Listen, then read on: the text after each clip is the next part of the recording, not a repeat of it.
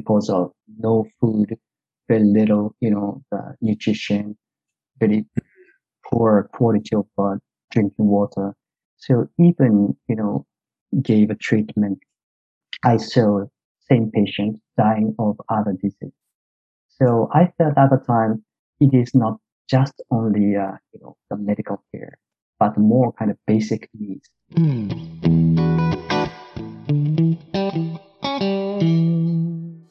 Welcome to another episode of Made with Japan. I'm your host, Ken Shibusawa. For this episode, we'll be exploring the area of global health, which is having access to healthcare and medicine, a basic human need for all, especially for the disadvantaged people, and especially during these days of COVID. My guest today, Osamu or Sam Kunii of the Global Fund, is a leader in this area of global health. And I'm really glad to have him. What is the Global Fund? Well, let's find out. Okay, so I would like to welcome Osamu Kunii. I guess you go by Sam Kunii uh, at the Global Fund. He is the head of strategy, investment, and impact division. Um, the Global Fund. Many people know about the Global Fund, but many people don't don't know about the Global Fund. So maybe perhaps we could start. What is the Global Fund, and where are you based? Okay, thank you very much, uh, Ken, uh, for inviting this interesting you know podcast. Yeah, Global Fund. Sometimes you know, kind of confused by many people.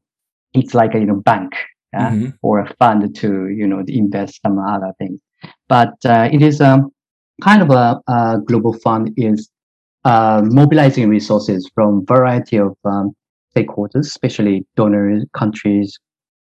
Actually, donor countries' contribution is almost 95% or 4%, and other private sectors around 6%. But Global Fund is called as a 21st century partnership organization. Why it is needed? Because we are fighting three diseases, especially the HIV, tuberculosis, malaria as many of the audience might know that uh, big pandemic of HIV in 1980s and 1990s. Actually, it is a really serious pandemic. At that time, maybe they felt that plague is much more serious than you know current COVID pandemic because mortality rate or fatality rate is almost 100% you know, can you imagine? Because COVID is, of course, you know, very serious, mm-hmm. but that mortality is almost 0.3 uh, percent. Mm-hmm. Initially, they said 3%, but actually, if you count real, you know, all the kind of in- infected cases, even without any sign and symptoms, maybe I can say less than 1%, 0.3%. Right? Oh, is that right? Something, right? That's quite, that's lower yeah. than influenza, isn't it? Yeah, yeah, it is. So, um, um, so 100% means when you get infected with HIV, meaning it is really kind of death sentence, right? Mm-hmm. And many people, you know, infected. Actually, infectivity is quite high in this COVID, but even uh, one of the highest infectious rate country is maybe less than 5%. 5% mm-hmm. means five people, uh, five people out of 100, you know, the population get infected, maybe highest uh, in the world, kind of. But in this case, the HIV case, uh, almost 50% of the, you know, the population of the whole countries get infected, like, you know, Botswana. And Zambia, when I visited Zambia, uh, it was at the time 30% of the in- infection rate, meaning hmm. one out of three people get infected with HIV, mm. and they are almost dying. You know, wow. all the person. And, sorry, when, when, when was this? How many years ago? It was 1990s. 1990s. Okay. Actually, okay. HIV was um, first case of AIDS was uh, recognized and reported 1981. Okay. And the next year, 1982, HIV virus was isolated. So almost one year they couldn't find the you know, HIV virus. of course, nowadays, you know, the COVID, the, uh, because of uh, advance of uh, you know technology and uh, medicine, very easy to isolate this uh, uh, virus, and even you know gene se- sequencing is very easily identified. But at the time, it took one year to isolate that virus, and it took quite many years, uh, for maybe five or six years to get the first medicine to be effective. So anyway, uh, during that time, HIV was spreading all over the world, and especially Africa. Okay. That the first case was uh, reported in USA, but before that, already a lot of HIV cases are were spreading over in Africa. They nowadays they uh, found that originally that HIV was coming from uh, Western or Central Africa. Mm-hmm. In 1920s, mm-hmm. already HIV was uh, quite uh, uh, rampant in uh, Kinshasa, DRC, Congo. So after that, it you know spread over to Europe, Haiti, and Haiti to US, and you know all over the world. But anyway, uh, 1990s, the, so many people, you know, dying of uh, HIV, and uh, even they found some some medicine, but uh, it was very expensive. Could you imagine one person, you know, take that medicine, and uh, for one year it cost uh, fifteen thousand US dollars wow. for one person. Mm-hmm. Yeah, for one year. I see. And it is so expensive. So, uh, you know, people in Africa couldn't uh, get that access. Sure. Yeah. So, yeah, that is why even we have medicine, but many people are dying in Africa. Okay. And later, uh, US and, uh, you know, Europe, European countries, you know, HIV, even people get getting infected, they could survive. But, uh, you know, people in Africa and Asia, they were dying. So at the time, that became a quite big problem. Although, you know, people in Japan or Western countries felt HIV is, uh, you know, no more, you know, deathly disease, but uh, still many people are dying. So in the year of 2000, mm. actually G8 summit was held in Okinawa.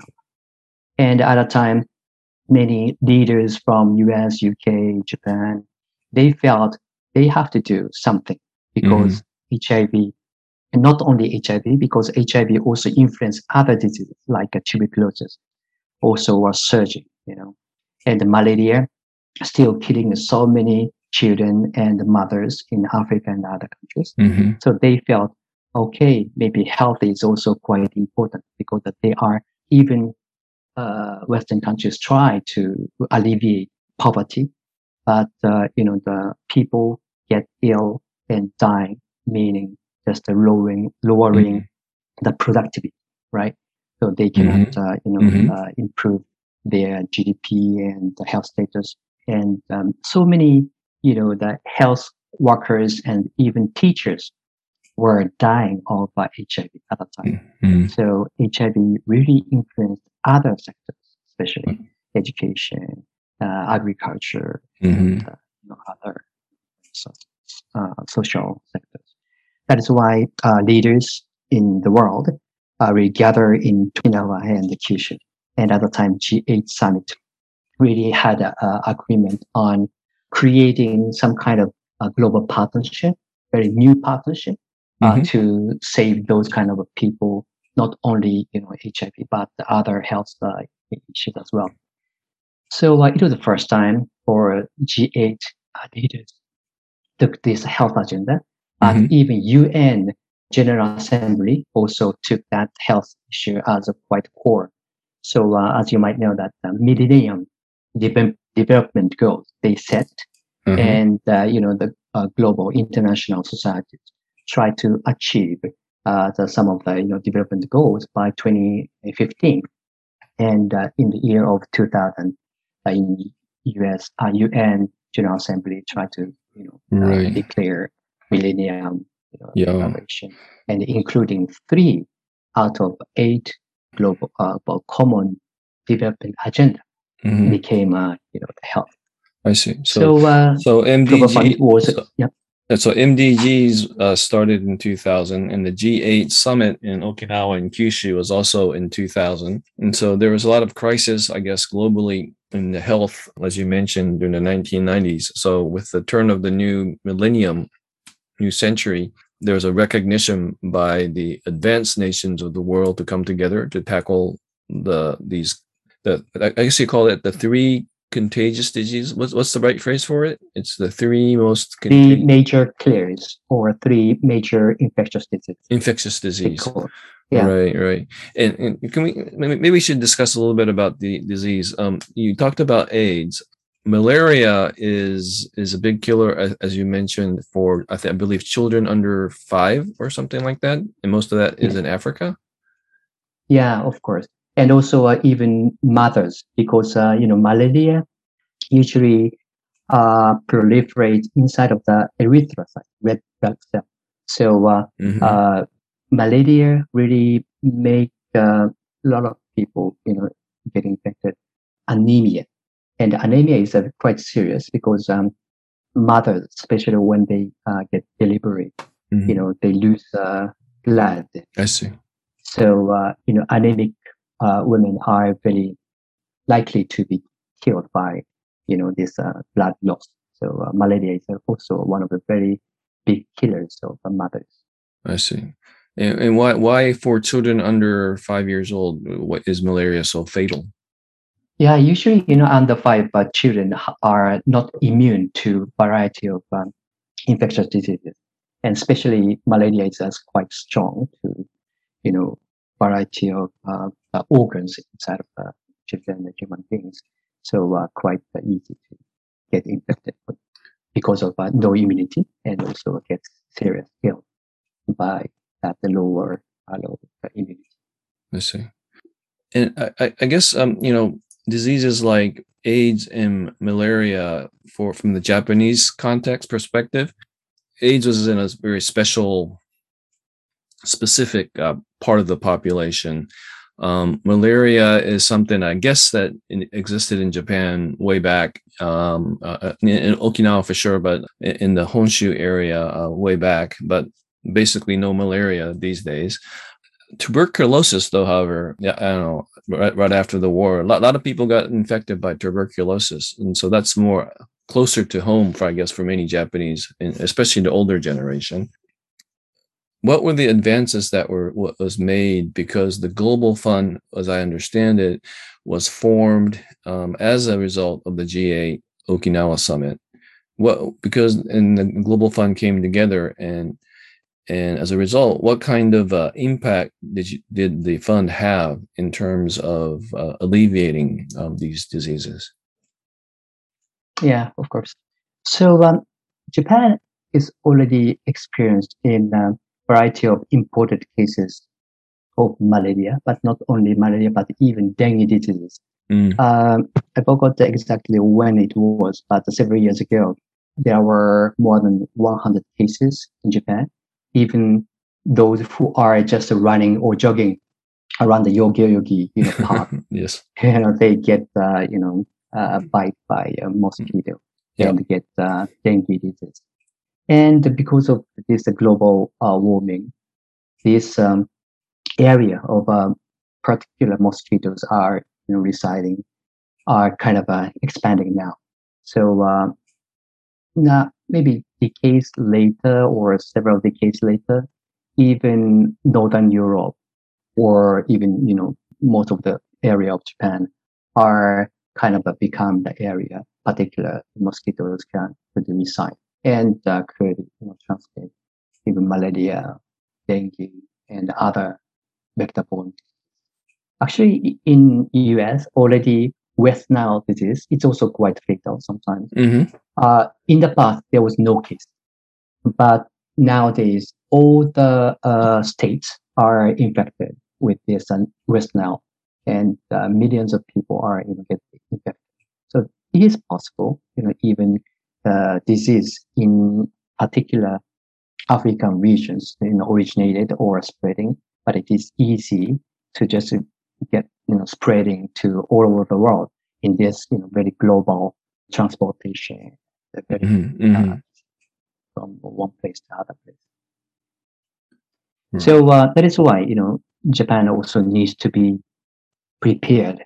So this time, even COVID is very easily you know the spreading from China to all over the world, Right. and uh, even SARS, MERS, uh, even Ebola. So there are a lot of kind of uh, steps. That is why you know initially you know that the other time uh, three diseases were quite uh, pandemic, uh, you know, uh, spreading over. That is why uh, at that time Japan was also you know kind of responsible for subsiding this uh, global pandemic and trying to use that kind of experience to other diseases as well. And the Global Fund is also you know strengthening the health system in Africa and other so that uh, even uh, other pandemic uh, start. Also, uh, they are trying to subside by their own with the Mhm. help of uh, global Fund, the other Mhm. hmm So, so the Global Fund gets its financing from the, the mostly from the governments. I believe your headquarters are based in Geneva. Is that right? Yeah. And and so its its function is to purchase the drugs that you so that you can deliver to to the developing developing and um, emerging countries. Is is that the main function? Yeah, but uh, you know, um, usually international organizations make uh, their own programs to support countries. But the Global Fund was created with a partnership of even implementing countries. So, you know, from donor countries or, you know, developed countries supporting developing countries, that kind of one way of support is, was questioned at the time. So people really wanted to create a new system, meaning trying to empower the uh, developing country itself themselves. So Mhm. what they really need to strengthen their ownership and their capacity to make up their own plan and their own kind of implementation. Of course, uh, you know, uh, from the beginning, sometimes it's quite difficult because the capacity in the countries, some especially the fragile countries, they do not have uh, enough capacity to plan and manage those, uh, you know, funding and the programs. That is why we need to also create uh, you know, technical assistance. But anyway, Global Fund provide the funding based on the country's ownership and the country's leadership. So some of the countries uh, may need lots of uh, medicine, right? So they request, but the medicine should be delivered by health workers. But in that, those countries, usually they don't have uh, enough health workers. Mm. So they also request a training and sometimes uh, kind of operational cost for moving from one place to other, especially, you know, access to a very remote areas, very, very hard. Sometimes uh, in several days they have to walk or uh, uh, use a truck to deliver in a mountain area or Mm. a desert area. So we also cover those, uh, the operational costs as well. So anyway, uh, each country are responsible to make a such kind of plan and implement. But of course, assurance is needed. That is why we have a some kind of independent uh, agencies to monitor and uh, assure the quality and uh, you know prevent the fiduciary risk and others. I see. What do you think if the Global Fund wasn't formed? I think it was formed in 2002, if my memory serves me correct. So almost 20 years. And so, um, if the Global Fund didn't come to formation, what do you think would have happened to what would be the current status for AIDS and malaria and tuberculosis? I mean, how, how many lives do you think you saved by having the Global Fund around? Yeah. So far, by the calculation and the estimation, we have uh, saved 38 million people Well, that's a lot. in the world. Yeah, that's a lot. And I can say, you know, there are other, you know, many other agencies, including NGO, governments, organizations, other international organizations like WHO, uh, also, you know, uh, helping and uh, really making their own effort. I was working once in uh, UNICEF, UNICEF also have uh, quite uh, good programs in the countries, but uh, sometimes quite difficult to work together. Actually, when I was working in UNICEF in uh, many countries, I tried to make a kind of joint program with WHO, UNFPA, and other NGOs. But it is not so easy. You know, easy to say, but it's quite difficult to implement. Sure. Yeah. Sure. Yeah. Because uh, you know, each organizations want to have their own, you know, kind of work. And sometimes, you know, NGOs really want to show up. Okay, we have done this and that for, you know, the resource mobilization. So sometimes joint programs uh, would, would dilute their own kind of uh, uh, visibility, right? So uh, some of the NGOs actually they are very much reluctant to work together. Know, kind of funny things, but uh, yeah. So it was quite difficult. I really felt that kind of difficult. But because of creation of Global Fund, Global Fund is not the real kind of implementing part. So even from WHO, UNICEF, or even NGOs, they don't feel they are uh, Global Fund is rival. Okay. But rather, you know, Global Fund is providing, you know, good funding to them. I see. I see. And uh, kind of become a kind of a facilitator or kind of catalytic, you know, effect to bind variety of uh, the partners. So uh, I can say Global Fund created kind of a synergy and become a very much like kind of taking a catalytic role to make each organization's you know effectiveness and higher effectiveness and also uh, my high, higher like efficiency. I see that makes it well because the global fund had the financing. You were able to align the interests, I guess, for for the many players uh, in, in, the area. I guess that, that's the way to look at it. Huh? So, as the head of strategy, investment, and impact, what do you do? yeah, it's uh, quite difficult to say because um, maybe I can say my division is uh, most uh, diverse in my uh, secretariat because uh, in my division uh, there are five departments. One is clinical advice and partnership, really creating or leveraging partners and also providing a technical assistance. So even HIV, TB, malaria, and the health system experts are inside, and the monitoring evaluation uh, experts also inside that tab. And other one is the RG, the Community Human Rights Gender Department. This uh, handle kind of uh, reducing human rights barriers or promoting community system and also gender uh, equality so uh, more kind of a cross-cutting and enabling quite the factors they are promoting. Other one is access to funding. They are providing countries for the information and uh, others for uh, access to funding. And also uh, they support technical review panel for reviewing the funding request.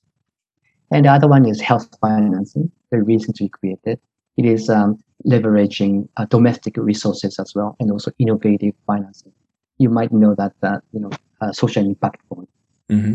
So uh, uh that department also are trying to find a way to you know, leverage more innovative financing or domestic resource as well as uh, you know donors funding because you know in this uh, COVID era especially you know donor fundings are quite um, you know volatile.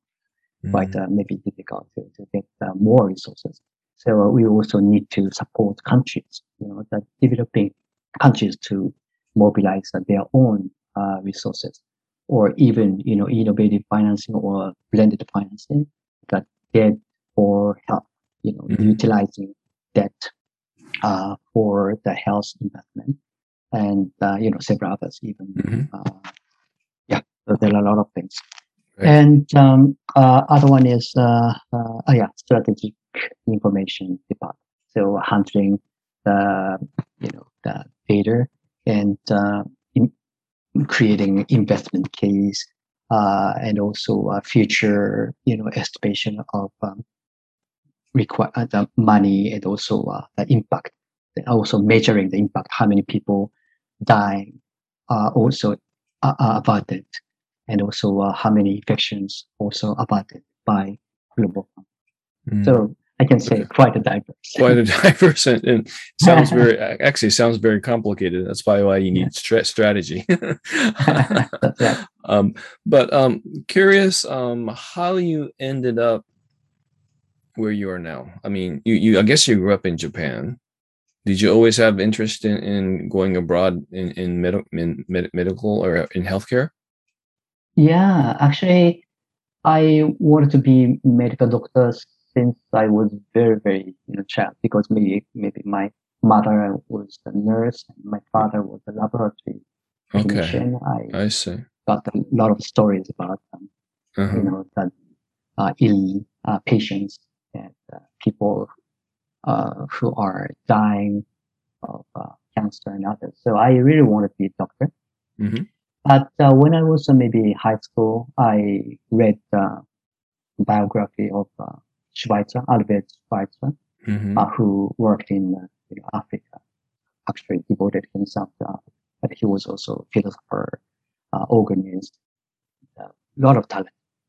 And at the time, uh, you know, Africa was uh, called kind of dead continent, uh, de- uh, black continent and dead continent. So uh, I really wanted to work uh, in somewhere who really need, you know, medical help. Mm. That's why I selected uh, Jichi Medical University, which uh, you know provide all the tuition fee free and uh, you know provide uh, even living costs. So Oh. I could be a you know medical doctor free of charge, and also Mhm. they could send uh, you know the doctors to a remote area. I I felt see. in that remote area also include Africa, but actually it was on the uh, remote area in Japan. oh really So okay uh, yeah, okay that's why. So after graduation, I worked in very remote area in Nikko. You you have heard of Nikko, right? uh-huh yeah Nikko. So uh, in the there are a lot of villages inside of Nikko. Uh, I worked in one of the mountainous area i see and served for Really? So, so you started out as a domestic doctor? I didn't realize. very much, yeah, very I much see. domestic. I was Okay. Wow. I was working. Yeah.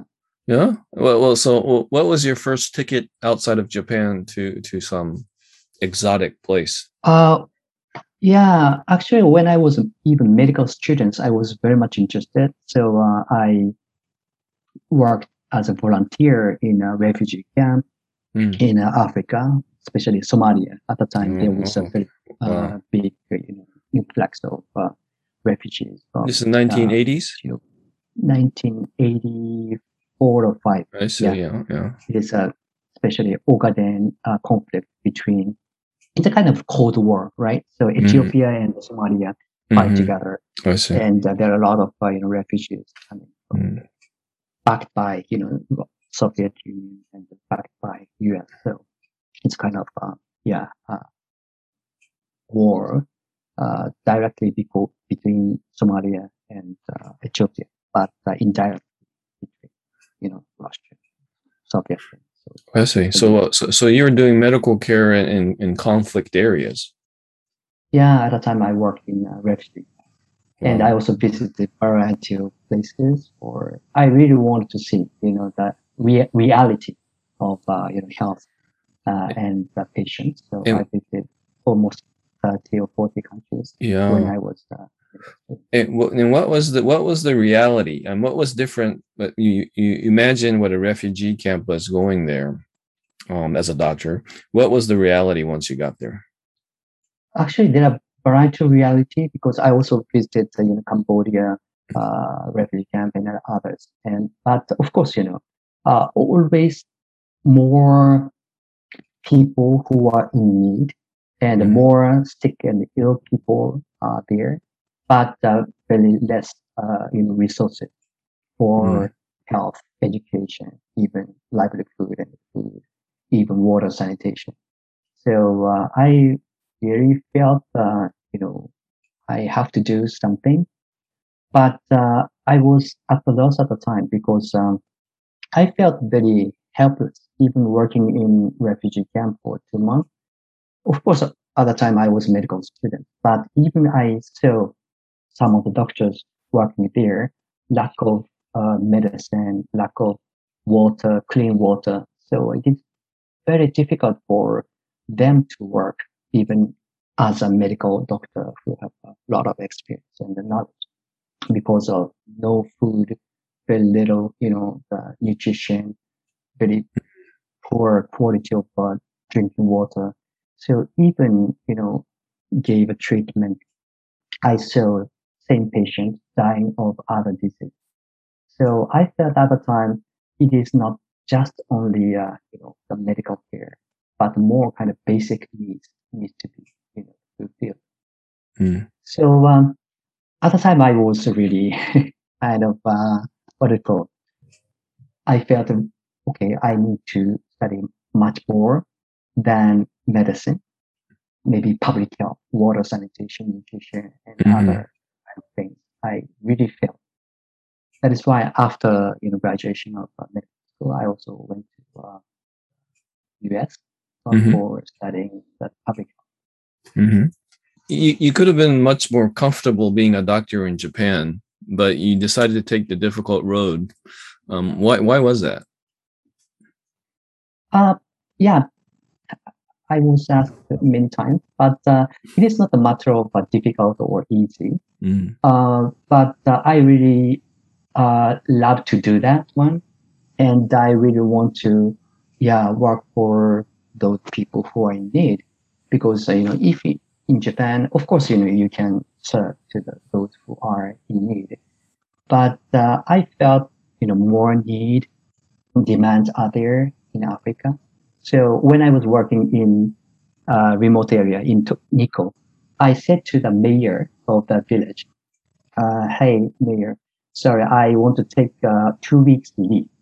Of course, during that leave, I will ask my friend, doctor, to come in, come in, and um, of course, uh, you know, will serve uh, know, people here in the village."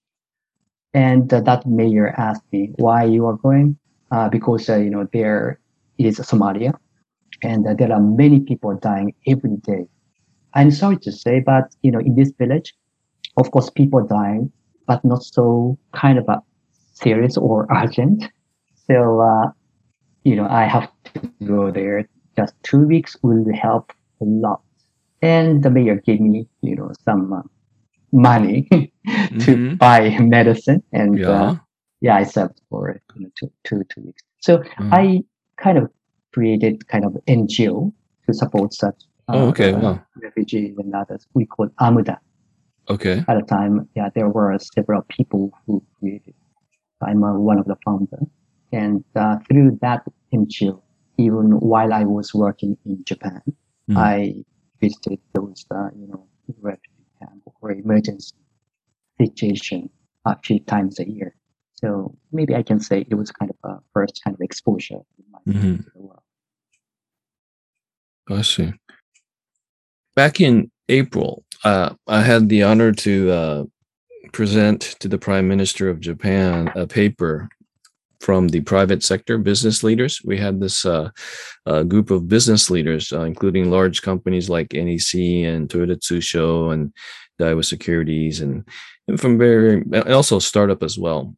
The presentation of the paper was that basically that the Japanese government should double the amount of ODA for global health within the next five years. And currently, I believe uh, there's about 5% being allocated to global health uh, of, of the ODA budget. And we felt that it should be doubled to about 10%, which puts it in par, in par with, with the other uh, uh, advanced uh, G, G7, I guess G7 now, G7 nations. And the way we presented it was that Prime Minister Suga, when he made a commitment for carbon neutral by 2050, I believe he felt that it was a growth strategy for new new industries. Similarly, for global health, obviously with this COVID, there's lots of economic uh, problems that we saw. Uh, having healthy people around the globe uh, making sure that um, there's there's health um, supports the economy, and also it's it's it's a, a growth strategy for for the uh, for, for a lot of industries uh, here in Japan and abroad. But when there are problems domestically, currently COVID is a big domestic problem uh, all over the world. There's always a argument that you know why should we be spending money for people we don't know far away when we got problems of our own? And how would you respond to that kind of fa- fair argument? But yeah, that's right. So uh, uh, maybe there are several kind of reasons. Maybe toward politician, maybe I can say Japanese technologies and Japanese kind of products also could be used for advancing people's health in the world. So like this time COVID, you know, the Western countries also get uh, benefits, you know, some of the private sectors, uh, because they successfully developed that vaccine, for example, and even diagnostics and uh, other, uh, you know, PPE, personal protective equipment, and several others also, you know, could be supporting those people in the world, the world, but also if that you uh, produce, you can get that kind of benefit. So, uh, of course, you know, people uh, in the developed countries really suffer, but uh, some of the private sector really got a good benefit. So, if very direct monetary, you know, uh, uh, purpose, of course, the Japanese technology could be used. Of course, this time in COVID, it was not so, but uh, maybe for future, again, you can revive Japanese uh, technology and the private sector's contribution to the world. So maybe it is the first. Second one, maybe I have to say also health is a really kind of basic, you know, human needs and also human rights.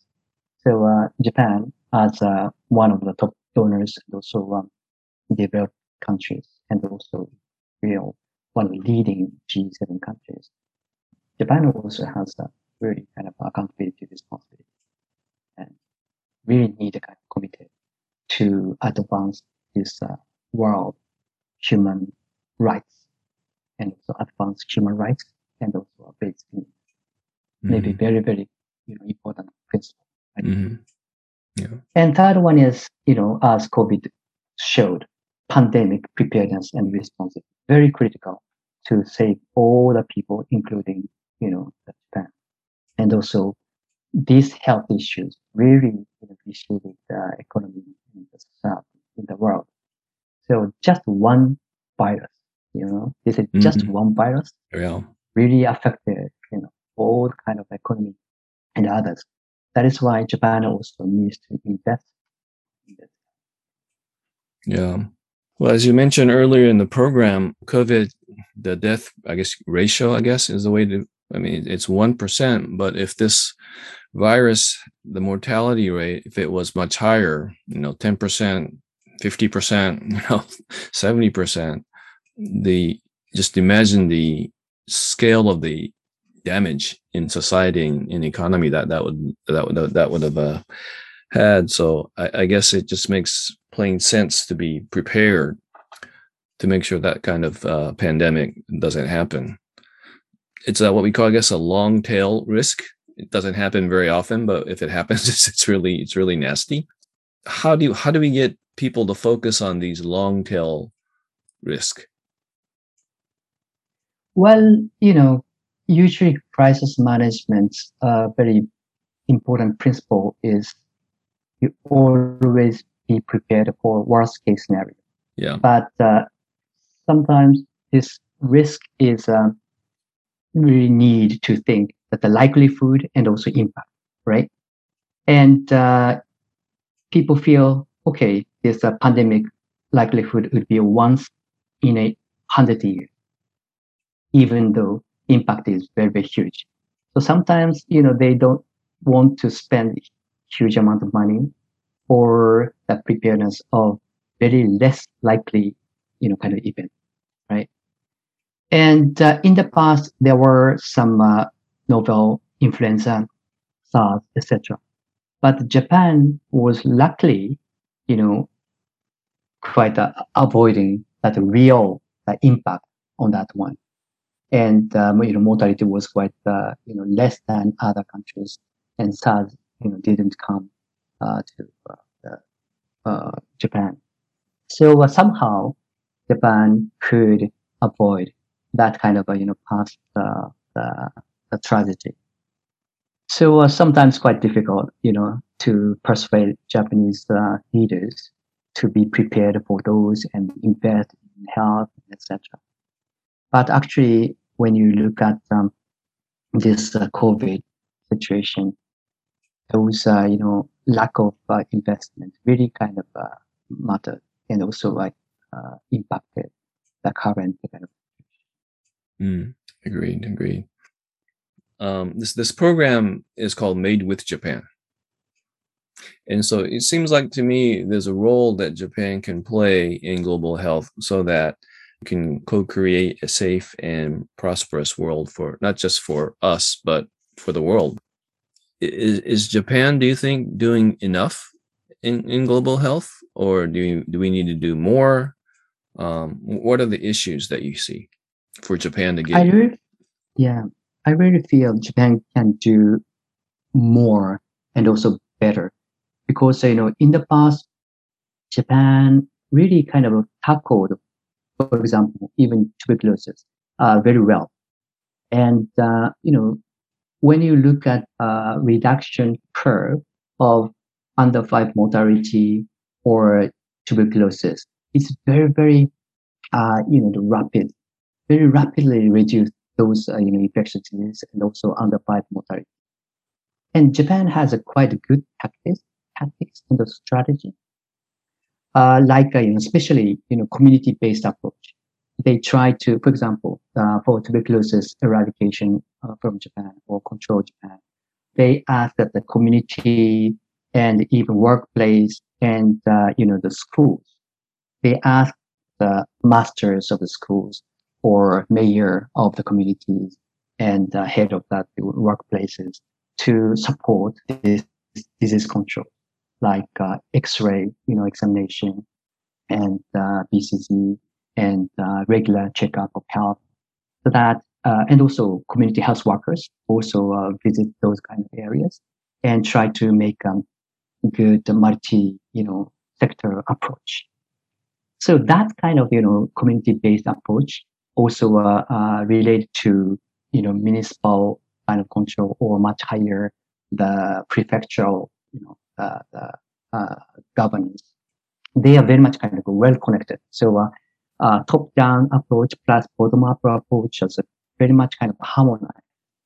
That kind of you know experience could be utilized in Africa, for example, because uh, you know the basic uh, community health uh, work also needs some kind of tactics, and those tactics was quite created in Japan. So um, there are a lot of things, even you know, that kind of strategy tactics. And of course, you know, medicine and vaccines are also created in, in Japan, uh, in many, for many diseases in the past. But nowadays, of course, you know, uh, infectious diseases are quite less. That is why it kind of no sensitive, uh, no incentive for private sectors to, you know, spend their own money for research and development. But anyway, and also, um, you know, Japan, uh, uh, as you know, quite uh, not so good at uh, creating from zero to one, right? But mm-hmm. from one to 10 or 10 to 100, quite, uh, you know, good at. That is why maybe in this era, maybe quite difficult to create the like GAFA type of, uh, you know, the companies. But uh, once we understand that global needs and demand, maybe Japan could create much smaller devices or cheaper prices or more convenient product. So, for example, uh, recently we found that Fujifilm uh, also uh, contribute a lot by making lighter X-ray machines and using AI for uh, automatic, you know, diagnosis for tuberculosis, for example. And it, it could be uh, quite useful uh, in Africa, especially, you know, AI would be very, very useful in Africa because creating medical doctors takes time and, uh, you know, a lot of money. And uh, in many cases, people brain drain to, you know, other Western countries. But AI, if we, you know, uh, distribute, it could be used much higher level mm. of, uh, you know, diagnosis in any places using that internet and, uh, you know, providing precise, uh, you know, treatment. Mm. So, uh, maybe we could think, you know, utilizing Japanese technologies and even wisdom in the past, maybe binding together and helping Africa and other. Mm. Maybe it is really possible. Mm. That's interesting because you know if there was if there was an AI doctor technology here in Japan, I think that company would have a very difficult time implementing that here domestically because there'd be a lot of people against AI doctors um, because of you know there's lots of doctors already here in Japan. But if you implement it, let's say in Africa, where there's a shortage of doctors, um, and you can establish a track record of, you know of the accuracy of the diagnosis, that itself looks like a growth strategy, actually. But just one last question before I let you go is for Japan to get more get more involved in global health, it seems like well financing, but the other important piece of the puzzle, I think, is more people like yourself in the global health area globally coming out here from Japan. Do you think there's a trend towards that or not? Or if there is not, what's the problem?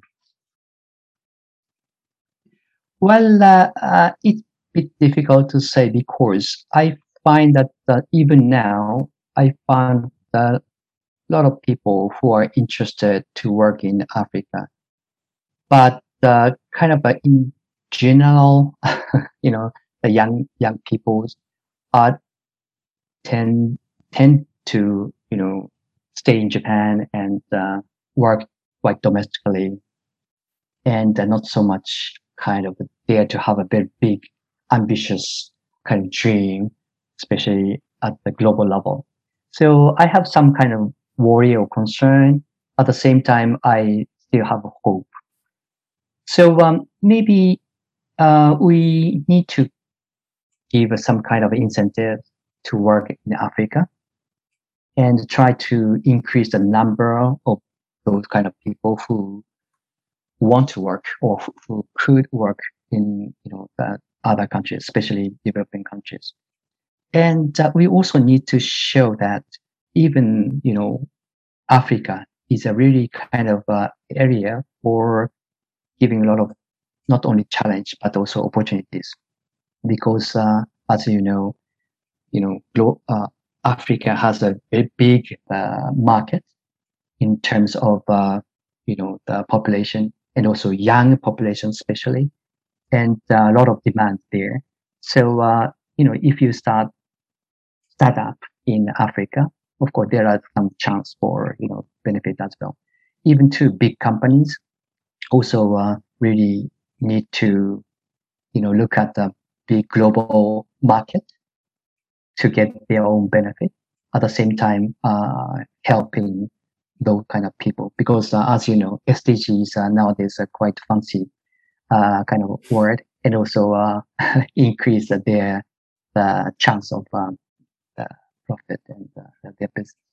So uh, maybe they really need to look at the you know the world as uh, also opportunities, not only just challenge or something just only humanitarian support.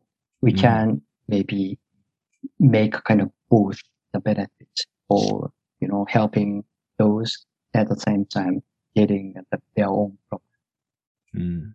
Okay, great. That is why I really want to, you know, the uh, work for youngsters, young people, to um, uh, get exposed and also uh, have a better chance. I really want to contribute to mm. those kind of areas. Okay, great. Well, that sounded like a very nice closing message uh, for our audience um, today. So um, I know you have a very very busy busy schedule, and um, so I don't want to keep you, but really want to thank you for spending your time and it was good catching up with you because I haven't seen you in person for for a very very long time. Uh, okay, so thank you very much. Thank you very much.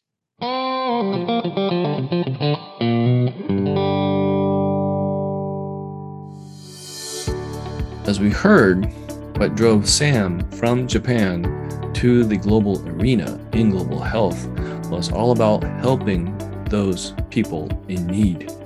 We can use a lot more people like Sam in this world, and I'm sure that he's a great role model for all those who want to follow. So I hope you enjoyed this episode. Please have a nice day or evening wherever you are.